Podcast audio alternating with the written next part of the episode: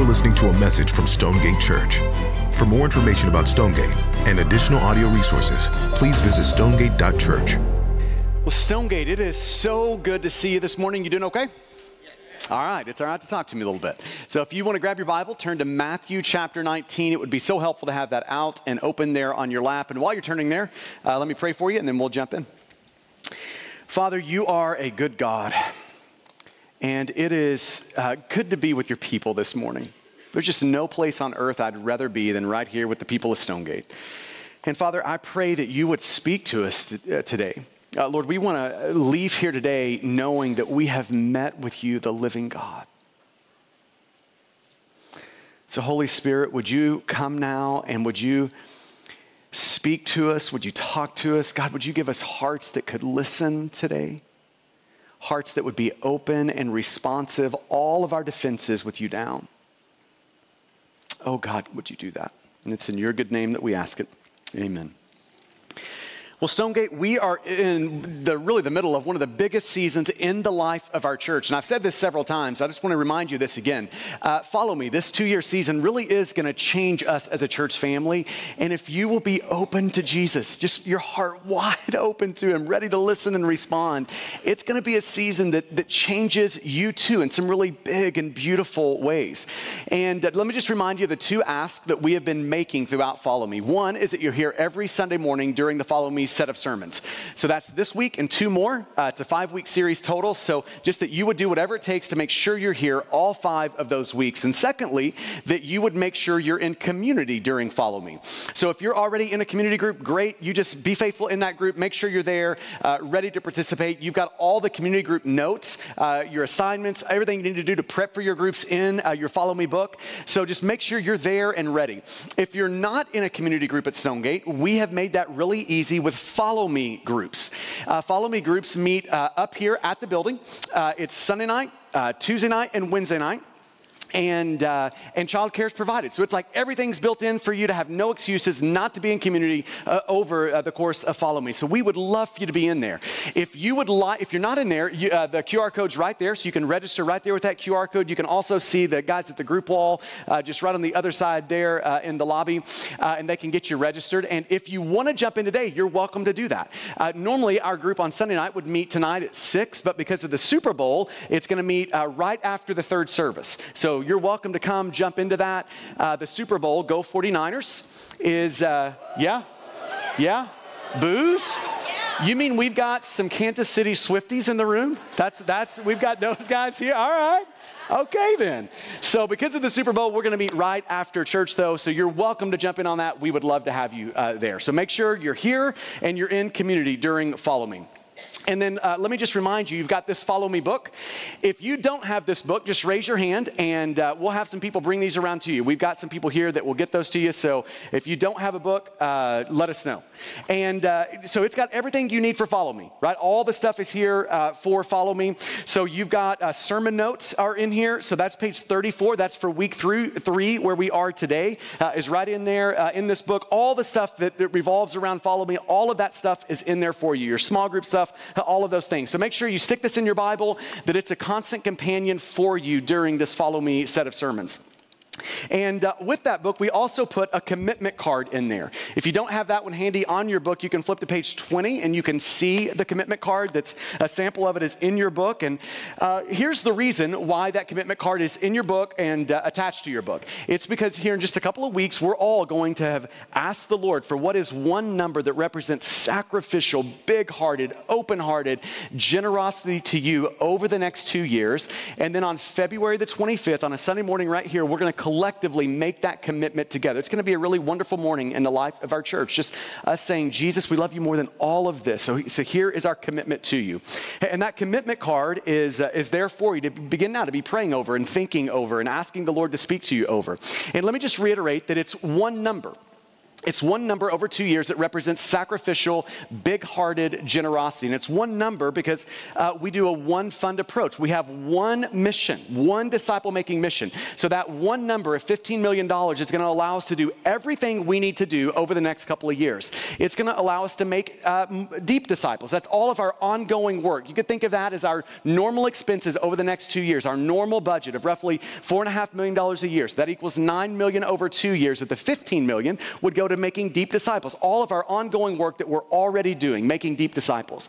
And then the other six million would go to us, uh, uh some of our expansion things, to make more disciples and young disciples. It's going to allow us to make more room for more people to hear about Jesus, more adults, more students, more kids to hear about Jesus. That's uh, the rest of that $15 million. So it's one fund doing all of that work. And I love uh, this commitment card because it's got two tools on it that I think are really helpful. One is the chart that's on the back. Uh, that chart is helpful for a couple of reasons. I think one, it helps just reframe generosity in our life. One of the first things people do when they see a chart like this is look at uh, the top line. Uh, and they're like, You mean to tell me people give money like that, like millions of dollars to, to Jesus like that? And my answer is yes, people do that we would not be where we are without people doing that over the years. So, yes, people do that. It has a way of reframing what generosity might look like in our life. And secondly, it just gives you some handlebars on what it is the Lord might be asking of you. As you just come with an open heart, it gives you a, uh, just a way of saying, God, what would you have uh, for me or, or my family uh, over the next two years? So, I love that. And then, secondly, uh, the second tool is the inside of it. It just allows you to have a systematic way. You can start at the top and kind of work your way down uh, to get to one number that represents sacrificial, big hearted generosity over that two years. So we want to make sure we get that card to you early so you can begin praying and seeking clarity and fasting and just asking the Lord to talk to you about what your commitment would be so that you will be clear on what following Him looks like in this next season. Now, let me just be clear again what the goal is. The goal is for every single person of Stonegate to participate, 100% of us to be in on this. And our goal is not a, a final number raise. That is not, that $15 million is a very secondary goal. The primary goal is for our church family, every single one of us, to learn how to listen to and follow the Good Shepherd. That's the goal. Uh, you can see it there in John chapter 10, verse 27, kind of the core verse of the next two years for us. This is where Jesus says, My sheep sheep hear my voice and I know them and they follow me. That's the goal. We want that to be true in our life. My sheep hear my voice. I know them and they follow me. That verse gives us those every morning reminders that, church, you have a good shepherd. Amen? Amen. You have a good shepherd. He's trustworthy. He's true. He's a good shepherd in your life. You have a good shepherd. And here's what we do we listen to his voice and we follow the good shepherd. That, that is normative Christianity, listening to and following the voice of the Good Shepherd. Church, don't we want to be like those faithful Christians described in Revelation 14 as those who followed the Lamb, who followed Jesus wherever he went? That's what we want over the next two years. And Jimmy did a great job last week of uh, working through Matthew chapter 4, verse 19, where Jesus says, Follow me. That's a command. Follow me, and I will make you fishers of men. And I love how he pointed out last week that following Jesus is how Jesus makes his followers something. It's how he grows faith in us. It's how he matures us. It's how he develops us as a, as a follower of his. It's by following. Follow me, and I will make you fishers of men. So, really, this is your question over the next two years. This is the question every one of us has to wrestle down with the Lord. Am I willing to follow Jesus even when it requires faith? That's your question. Am I willing to follow Jesus even when it requires faith? That's what we're after over the next two years. But here's what I want to do today I, I want to explore with you some obstacles to us doing that.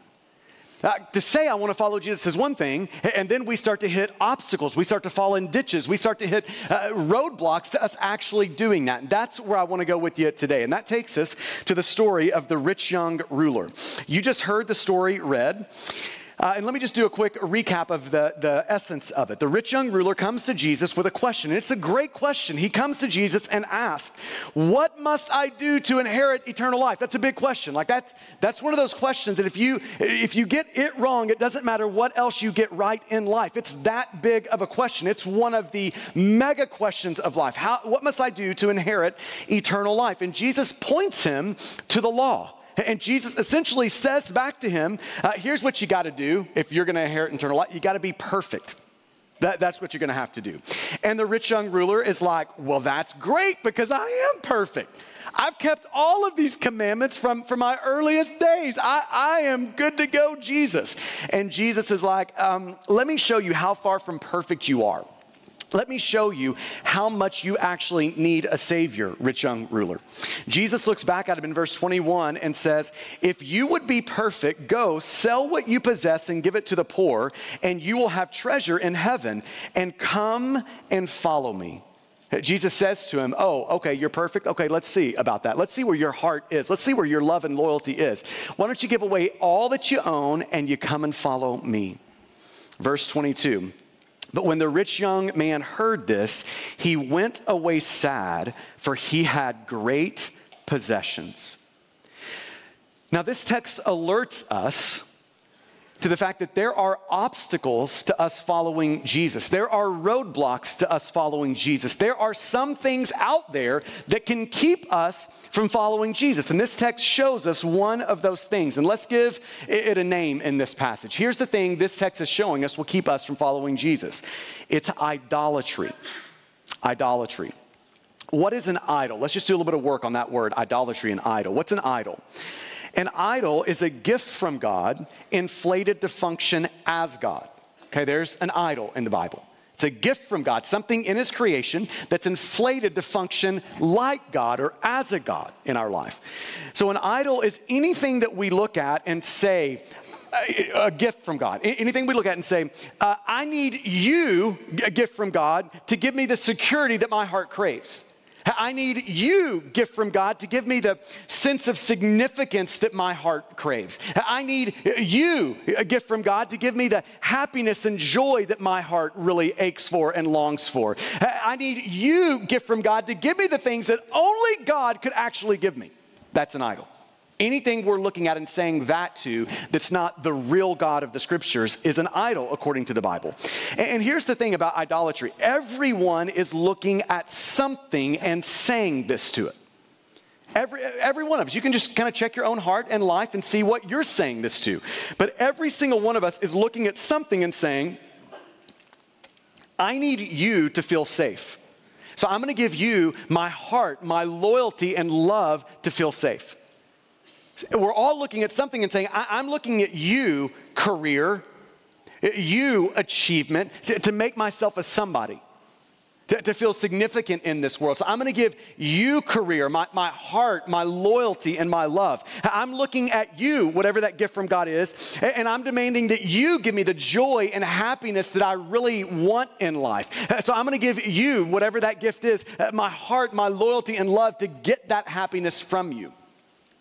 Now, according to the scriptures, if you're looking to God with that trust, with your whole heart, your loyalty and love, it's what the scriptures would call worship. It's a great thing. That's how we worship God. We look at God and say, God, I'm not looking at your gifts for these things. No, I'm looking to you for these things security, significance, uh, satisfaction, joy, happiness. I'm looking to you for those deep cravings of my heart to be satisfied.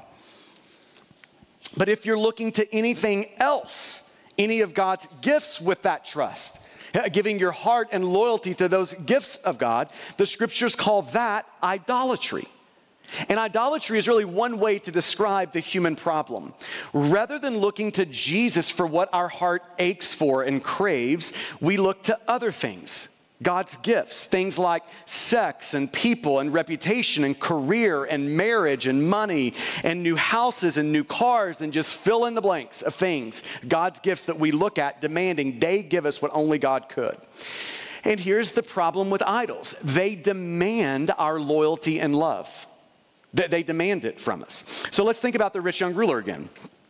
So his idol of choice was money and possessions. That's what he was looking to for his security, his significance, his sense of happiness and joy, money and possessions. So he gave his heart to them. He gave his loyalty and love to money and possessions.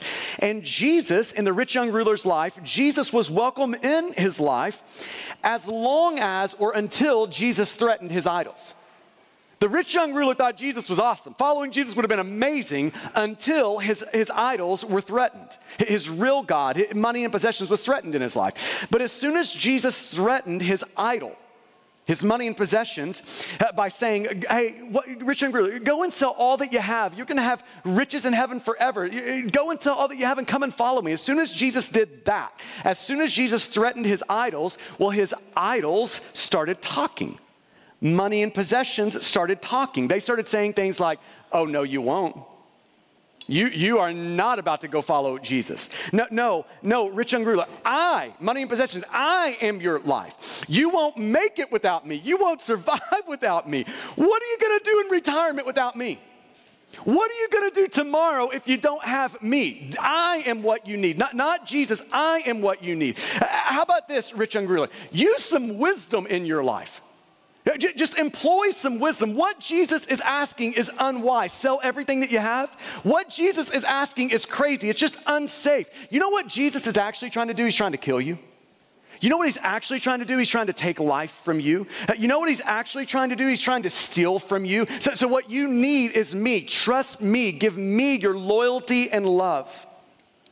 So, verse 22 when the young man heard this, he went away sad, for he had great possessions. Welcome to what idols do.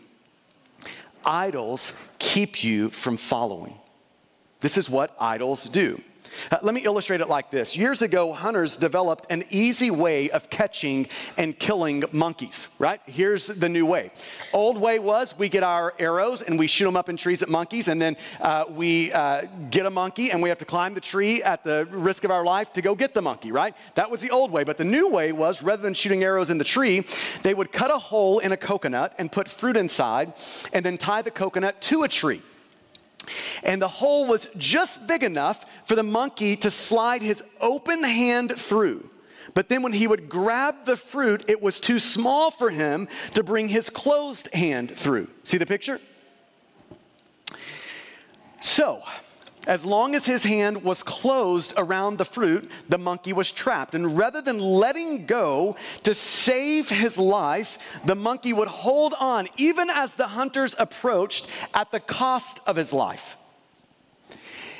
There's your picture of idolatry. Idolatry is closing your hand around any of God's gifts. Idolatry is closing your hand around anything but God. And it's your picture of what idolatry does. Idolatry will trap you, it will keep you tethered to it. Idolatry will keep you from following. Friend, as long as your hand is closed around anything but God, you will only follow Jesus so far. You'll only follow Jesus until your idol is threatened. I've had a nagging thought in the back of my head for years. And that nagging thought has, been, has come from this very story of the rich young ruler. And the nagging thought is this How do I know I'm not him? How do you know you're not the rich young ruler? That your heart is really with money and possessions, that your heart, your loyalty and love is really with them, not with Jesus. How, how do I know I'm not him? The rich young ruler walked away sad, and unless something changed in his life, hear this the rich young ruler is still sad in hell today. How do I know I'm not him? How do you know that? I can think of few things worse than standing before Jesus one day only to realize when it's too late we're him. That, that actually money and possessions is what really had our heart, our loyalty and love. So, so how do we know? Here is the only way I know to know that we're not him. We all need moments in our life where we put everything on the table before Jesus. We put our bank accounts, we put our retirement accounts, we put our house, we put our house's equity, uh, we put our cars, we put everything on the table before Jesus. And then we do one of the hardest things in the world we take our hands off of it. and we look at Jesus and we say to Jesus, All of this is yours. Now, I don't own any of that. All of that is on loan from you. I'm just a steward of all of these things. So, Jesus, you can ask whatever you want and I, your steward, your servant, I, Jesus, will follow you. I will listen and I will obey. We all have to have moments like that in our life. And this is one of the things I personally love about generosity initiatives, just like we're in with Follow Me. I love it for my own life and I love it for the life of our church family. It creates this moment. See, th- this moment is not primarily about a number for us. It is primarily about every single one of us realizing and knowing we're not the rich young ruler. And the way we do that is everything comes on the table before Jesus. We take our hands off and we say, Jesus, here is what we will do. We, we have a yes to you. So, Jesus, all you have to do is say what you want, and our answer is yes, Jesus. That, that is the only way I know to do that. We need these moments periodically in our life where that moment is created. That is the only way you know you're not the rich young ruler, is to get everything on the table before Jesus and then listen and follow. And friend, if you can't do that, hear me. If you, if you can't do that, if you can't muster up the willingness to put everything on the table, then listen and follow and follow Jesus. It is alerting to that you have a new God in your life. And it's not the God of the Bible, it's the God of money and possessions. That's what it's alerting us to. So, so, this is one way we fight against that. It's one way we fight against idolatry. It's us putting those things, everything in our life, on the table and saying, Jesus, my hands are off. I will do whatever, whenever. My answer is yes, God.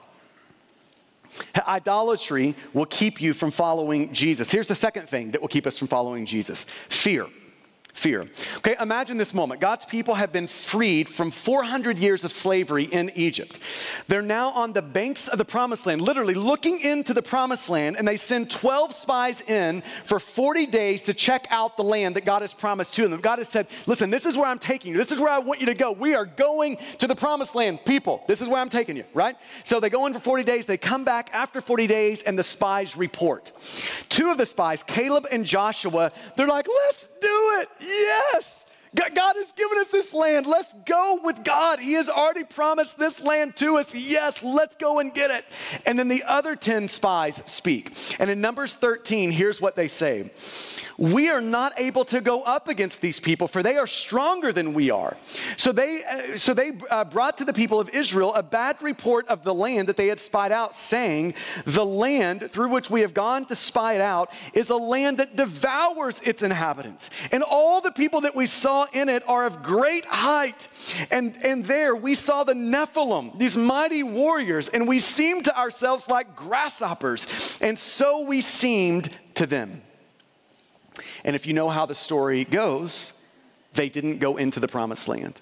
Fear kept them from following. Rather than trusting God, the God who just upended the superpower of Egypt uh, of the day, uh, the God who split the Red Sea and they walked through on dry land, rather than trusting the God who was feeding them manna every morning, rather than trusting that God, they stopped. Fear kept them from following. In church, God's people then are just like God's people now. Just like God, fear kept them from following, fear keeps us from following. It keeps you from following. Uh, think about the scriptures as a whole. Fear not is the most prevalent command, the most frequent command in the Bible. If you read from Genesis to Revelation, that's the command you're going to find uh, most frequent in the Bible. Fear not. Now, why is that? Uh, well, one response is to say, well, because of the fall, what happened in Genesis 3, sin being introduced into the world, because of the fall, uh, we have all become fearful uh, rather than trusting God. Rather than trusting God as we lean into the next thing that He has for us, we're now suspicious of God. We, we uh, live scared. Sin has caused that in us uh, to make us live scared. Uh, rather than trusting God, we have that suspicion will God really care for me tomorrow if I do this? Will He really protect me uh, tomorrow if I do this? Will, will He really be with me tomorrow if I, if I go with Him? Will, will He really do that? Fear keeps us from following. If that command, fear not, shows up the most in the scriptures, it's alerting us to all of, for all of us, our, our common problem. Our, our common problem is fear. We're living scared. Ask yourself this question Do you live out of fear? most of us, when we just sort of immediately react to that, we're like, no, I, I may not know a lot in the Bible. I just know the answer that's got to be no, right? So, so we answer no really quickly. But if we would just slow down and take a, a good long look at our lives, here's what I think we would find. I think we would find fear everywhere in our life. Everywhere. If Jesus would give us eyes to see it, I think we'd be shocked by how many decisions, how much of our life comes right out of fear. Uh, fear shows up in personal insecurity.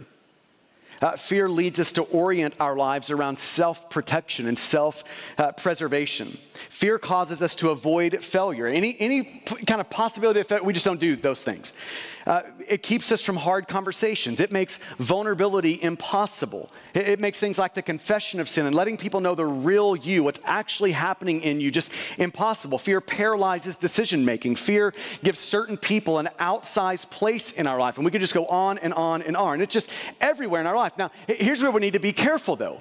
Uh, we need to be careful because fear doesn't show up in our life with this huge flag waving it saying, hey, let me tell you what I am. This is fear at work in you right now. It doesn't show up like that, right? That's not the way fear presents itself.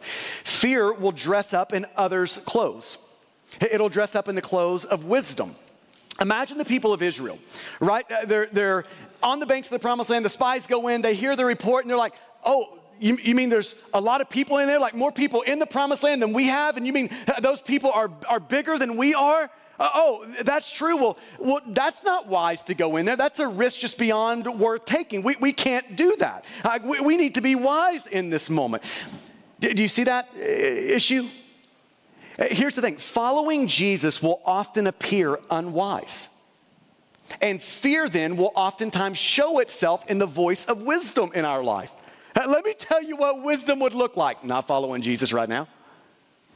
Uh, fear dresses up in wisdom's clothes, it, it will dress up in the clothes of cynicism. How dare our leaders ask us to do those things? Right? This is Numbers 13 and 14. If you read that text, you're going to see cynicism everywhere. The, the, people of Israel tried to grab Caleb and Joshua, the two people who said, Let's go with God and let's go to the promised land, let's do it. They tried to stone Caleb and Joshua. I mean, just like right there, kill them. Uh, they grumbled against uh, Moses and Aaron. Uh, they looked at Moses and Aaron and like, let's get rid of those leaders. Let's get some new leaders who will lead us back into Egypt, a place that we know. Let, us go just get back into slavery. That would be better than doing this thing. Right? It, it just cynicism. All of that was fear. All of that cynicism. Uh, fear uh, made them grab for the stones. Fear led to them grumbling. So, so church, can, can we just stack our hands on this? That this is who we are as a church family. Church, let following Jesus, not fear, get the last word. Amen? Amen. Can we all agree with that? I'm to say that one more time, and, and you should be agreeing with this, right? Let following Jesus, not fear, get the last word. Amen? Amen. That's the type of church we want to be. We want to let following Jesus get the last word in our life. Just when I think about my own life, following Jesus has been the best journey. It's been amazing. You know why it's been amazing? Uh, because Jesus has taken me to things and places that I never thought I would ever go. It's been amazing in that way. And following Jesus has not only been amazing, it's been terrifying. You know why? Because he's taken me to places I never thought I'd go. Both of those are true. It's been wonderful and terrifying. We just don't know when or at what time Jesus will ask anything of us, and He can. He can ask anything at any time of any one of us, right? And we just get to say yes to Jesus wherever it takes us, whatever it means. Yes, Jesus. It is wonderful and terrifying, which means faith will be required for the ride with Jesus. Faith is going to be required. And you know what faith or how faith is spelled? Faith is spelled R I S K. That's how faith is spelled. Because faith in action is always going to feel daring. It's always going to feel risky. It's always going to feel slightly unwise. It's always going to feel that way. And if you don't feel risk and uncertainty and a little bit of fear, like, oh my gosh, that seems crazy, God, if you're not feeling that, it means you're not walking by faith right now. And friend, a slow, subtle drift toward fear is one of the great dangers of your life. letting fear, rather than following Jesus, get the last word. Somewhere along the way, most people, you can just use your anecdotal evidence of this. Somewhere along the way, most people adopt the belief that the purpose of their life is to arrive safely at death. If I can just die with a few dollars left in the bank, if I could just die and it be okay, if I could just get to the end of my life and kind of have everything put together, that's, that's the purpose. No, that's not the purpose of your life.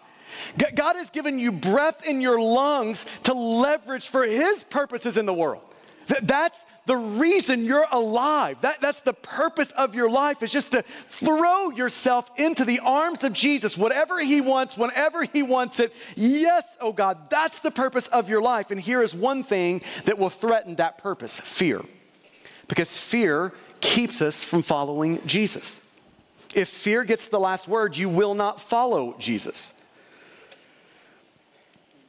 Fear is what it feels like. That, that risk and uncertainty is what it feels like to walk by faith, right? So, church, we have to have our hands stacked on fear will not get the last word. Jesus will. Following Jesus will. My goal is to listen to the voice of the Good Shepherd and to follow him. And I know right now there's some of us that fear is getting the last word.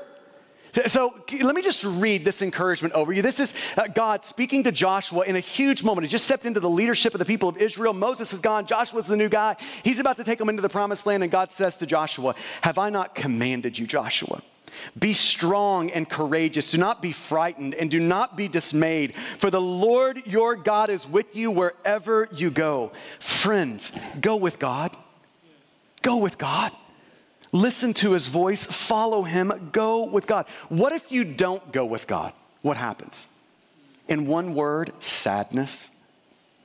Uh, just like the story of the rich young ruler, sadness swept through the people of Israel when they stopped following God out of fear. Because fear got the last word, they spent 40 years wandering in the wilderness, waiting for every last one of that fearful generation to die so that the next generation could go into the promised land. How many churches are living that story today? God is just waiting for every last one of that fearful generation to die so he can do with the next generation what he intended to do with that one. Fear keeps us from following Jesus. Idolatry, fear, and then lastly, weariness. There's a lot, eh, there's 10 others we could say, but here's three idolatry, fear, and weariness. Somewhere along the way, most people who follow Jesus say to Jesus, You know, Jesus, I've been doing this for a while. Jesus, I've made a lot of sacrifices. Jesus, I have done a lot of hard things. Jesus, I've moved in faith. Uh, Jesus, I, have given generously. Jesus, I've done all of those things. And Jesus, I, have just done all I'm going to do. I, I'm done doing all of those things. That voice is alive in every follower of Jesus. And that is why Paul encourages the Galatians with these words Galatians 6 9. And let us not grow weary of doing good for in due season we will reap if we do not give up. Church, let that encourage you. Church, let us not grow weary of doing good, for in due season, here's what's gonna happen we'll reap if we do not give up. Some of us just need that encouragement today. They just need to, you need to hear Jesus, the Good Shepherd, saying that to you. Don't grow weary in doing good, for in due season we'll reap if you don't give up. If you don't give up, never, church, never stop doing hard things. Church, never stop sacrificing. Church, don't grow weary in doing good. Church, never, never, never say no to Jesus. Because in the moment we say no to Jesus, that is the moment we stop following. We stop doing the very things our life was meant to be about and, to do. Weariness Weariness is one of those things that can make us stop following. It can keep us from following Jesus. And I feel that temptation. Can I just sort of peel back the curtain of my heart and just let you kind of back behind the scenes for a second of what I feel periodically? Uh, let's just take this moment uh, leading our church into another huge step of faith. That's what we're doing right now, right? As a church family, we are all collectively taking a huge step of faith uh, into this. And anytime we do that, it, like in a moment just like this, anytime we do that, it does not make my life easier. That's not what this moment's about, is making my life easier. It, it makes my life harder. It, this is a huge lift. It's thousands of hours to get our church family to a place uh, where we can take this step together. It doesn't make my life easier. Uh, think about this moment, what essentially what our leaders are asking uh, of our whole church, us included. We're asking every single one of us to get before Jesus and to ask Him to show us what one number is that represents sacrificial, life changing generosity over the next two years is. We're asking every single one of us to do that. So, anytime you do something like that, you ask a, a church to step into a moment like that, anytime I, I do that, I know I'm signing up for the joy of having a 65 year old a couple of weeks ago come up to me in tears and say, we just can't believe we get to be a part of this. We feel so privileged at, giving our life in this moment to something like this. This is amazing, just through tears saying that. You get the joy of that, and I know I'm signing up for the next person who's like, you know what? They don't care about reaching people for Jesus, they, they just want my money. I know we get that. You get both of those things. Every time we, we have a big moment like this where we're making more room for more people to hear about Jesus, I feel the weight of every one of those new people who come to hear about Jesus. I, I now, our leaders are now responsible for them before Jesus for, for more people before, uh, uh, before Jesus. Every time we make more room for more people, it adds complexity and difficulty to our leadership. It doesn't make leadership easier, it makes everything about leadership harder. It forces hard changes, uh, more dying to self, more willingness to let Jesus prune me for the sake of growing me into the type of leader who can be helpful for our church family. Maybe I can just say it like this as bluntly as I can. It would be easier for me in this moment to say, Jesus, we, we just, we've done enough. This is the place that we stop. That would be so much easier for me right now in this moment. Uh, Jesus, I, I don't want to take uh, the, the, people, your people, uh, where you want them to go anymore. It's just, it's too hard, Jesus. I, am done doing that. Uh, I, I think I'm going to stop leading and we'll just start maintaining around here. I'm not going to do another hard thing, Jesus, and I'm not going to ask people to do another hard thing. I'm not going to make another sacrifice, and Jesus, I'm not going to ask other people to make another sacrifice. Uh, Jesus, let's just circle the wagons and let's just arrive safely at death. That would be the easiest thing for me to do right now. But I cannot do that to Jesus. I can't do it to you, and I can't do it to a world who needs Jesus. And can I just tell you why I can't do that? When I was 21 years old, uh, I was at a big college retreat, and there was this moment that, that it, it was a moment, a night that changed my life. It just reset the course of my life forever. Here was the image that was sort of set before us. Uh, the pastor said, can, can you imagine Jesus sitting in a chair before you? And between you and Jesus is a table. And Jesus looks at you and says to you, Rodney, will you put your yes on the table, your life on the table? Rodney, will you do that? And in that moment, at 21 years old, I looked at Jesus and said, Jesus, I will. I'll put my yes on the table. Here's my life, Jesus. Whatever you want, whenever you want it, I, am a yes to you. And then here was the second question from Jesus. He, said, Do you see all of those strings tied to that yes that make that yes really easy to pull back? Do you see that string of idolatry? Do you see that string of fear? Do you see that string of uh, future weariness? Do you see that string of entitlement? Uh, God, uh, this is what I want my life to be like. This is my designer life, and don't don't ask me to do something outside of my designer life. Do, you see that string of entitlement? Do you see that uh, addiction, that string of addiction to comfort and ease? I, I want my life to be easy, not hard, Jesus. Do you see all of those strings attached to that yes? Rodney, will you cut all of those strings. Every last string attached to that yes. And at 21 years old, I cut the strings. I cut the strings. And it's altered the course of my life for the last 20 some odd years. And friends, that's what Jesus is asking from us today that we would all cut the strings Will you bow with me there where you are? And I want to give you a moment before the Lord.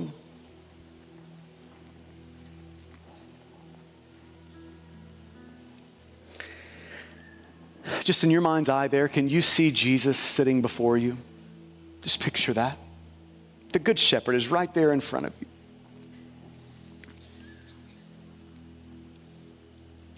And there's that table.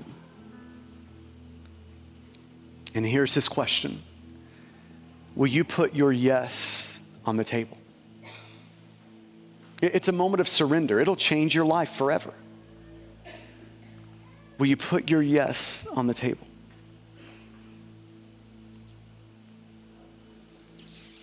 And then he's looking at you too and saying, Do you see all those strings? Do you see all those things attached to that yes, allowing you to pull it off that table? Will you cut every last one of them?